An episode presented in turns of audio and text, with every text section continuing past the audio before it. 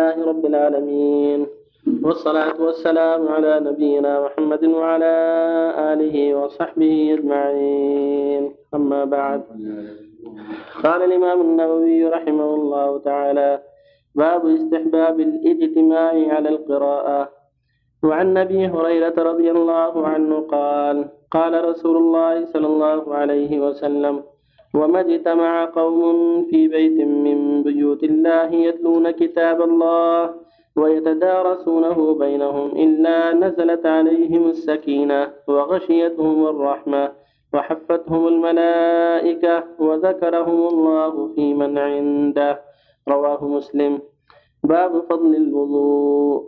قال الله تعالى يا أيها الذين آمنوا إذا قمتم إلى الصلاة فاغسلوا وجوهكم إلى قوله تعالى ما يريد الله ليجعل عليكم من حرج ولكن يريد ليطهركم وليتم نعمته عليكم لعلكم تشكرون وعن أبي هريرة رضي الله عنه قال سمعت رسول الله صلى الله عليه وسلم يقول إن أمتي يدعون يوم القيامة غرا محجلين من آثار الوضوء.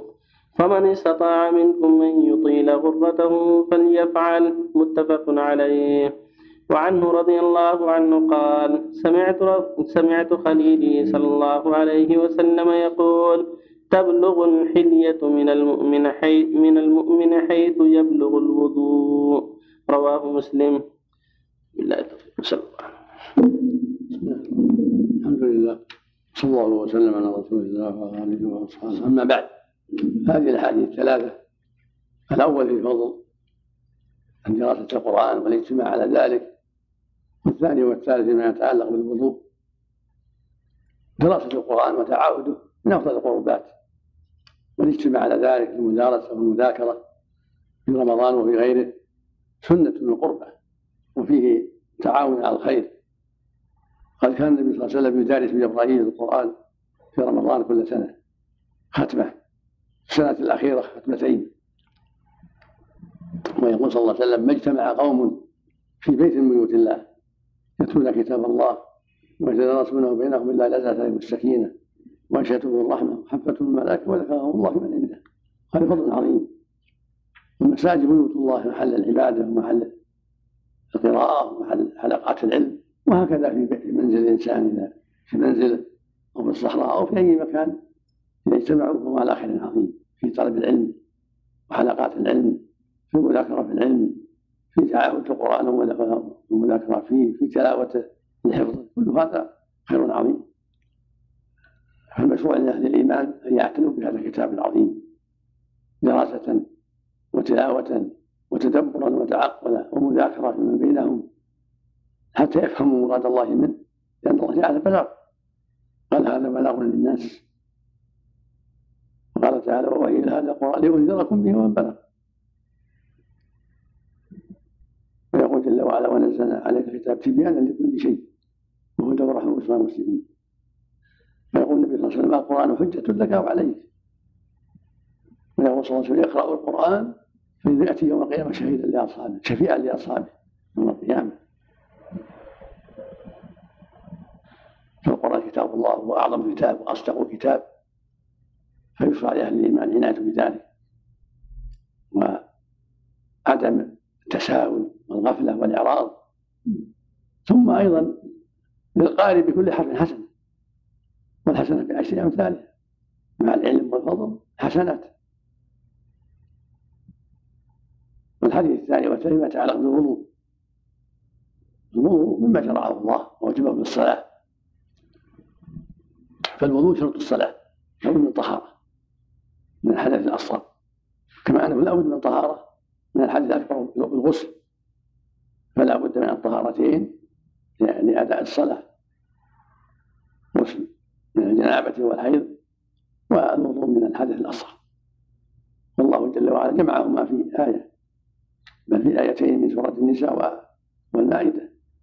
يقول جل وعلا في سورة المائدة يا أيها الذين قمتم إلى الصلاة فاغسلوا وجوهكم وإذا كنتم مرافق وامسحوا برؤوسكم وأرجلكم الكعبين إن كنتم تطهروا إن كنتم مرضى وعلى سفر أو جاهل من غائط أو لمس فلم تجدوا ماء تيمموا فامسحوا بوجهكم وأيديكم منه. ما يريد الله ليجعل عليكم من حرج ولكن يريد أن يطهركم ويتم نعمته عليكم لعلكم تشكرون. فأراد بهذا الوضوء تطهيرنا وهكذا بالغسل تطهيرنا. من الذنوب وتنزيهنا من الأدران فالجنوب يطهر والحدث والمحدث حدث أصغر يطهر فلا بد في الصلاة من الطهارتين. وإذا كان ليس على جنابه والمرأة ليست على حيض فالحدث الأصغر لابد من الطهارة منه. وفيه فضل عظيم. الوضوء الشرعي إذا كمله العبد كما شرعه الله. ثم صلى ركعتين سنة الوضوء غفر له ما تقدم من ذنبه. ثم الوضوء من أسباب حتى الذنوب سقطها عن العبد. الوضوء الشرعي من أسباب غفران الذنوب. وإذا صلى معه ركعتين صار أيضا فضلا آخر. فالسنة لمن صلى توضأ أن يصلي ركعتين. سنة الوضوء. وهذا الوضوء هو ما بينه الله في الآلاء يغسل وجهه. ثم يديه ثم يمسح رأسه واذنيه ثم يصل إليه. هذا هو الشرع. يبدأ باليمين في اليدين والرجلين. يبدأ باليمين لقوله صلى الله عليه وسلم إذا توضاتم فابدأوا باليمين عن عائشة رضي الله عنها كان يعجبه التيمم بتناوله وترجله وظهوره بشانه كله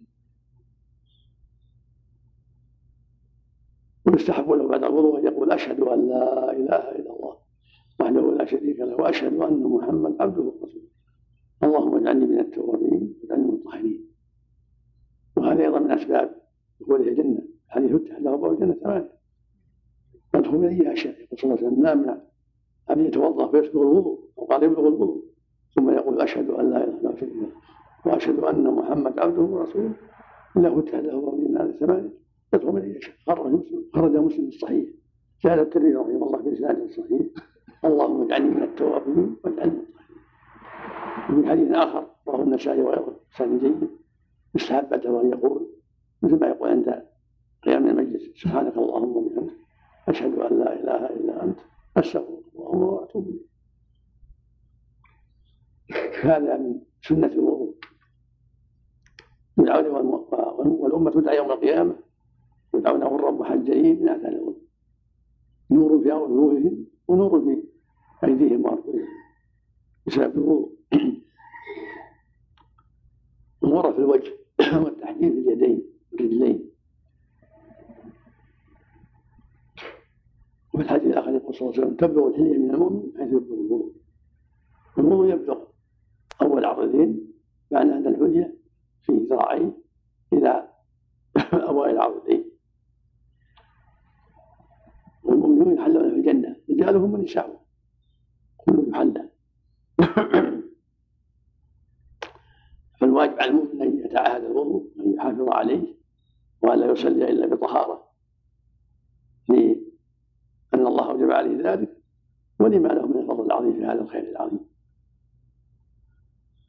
وإذا جدده لهذا الفضل فهو مستحب. كان على طهارة ثم جدد.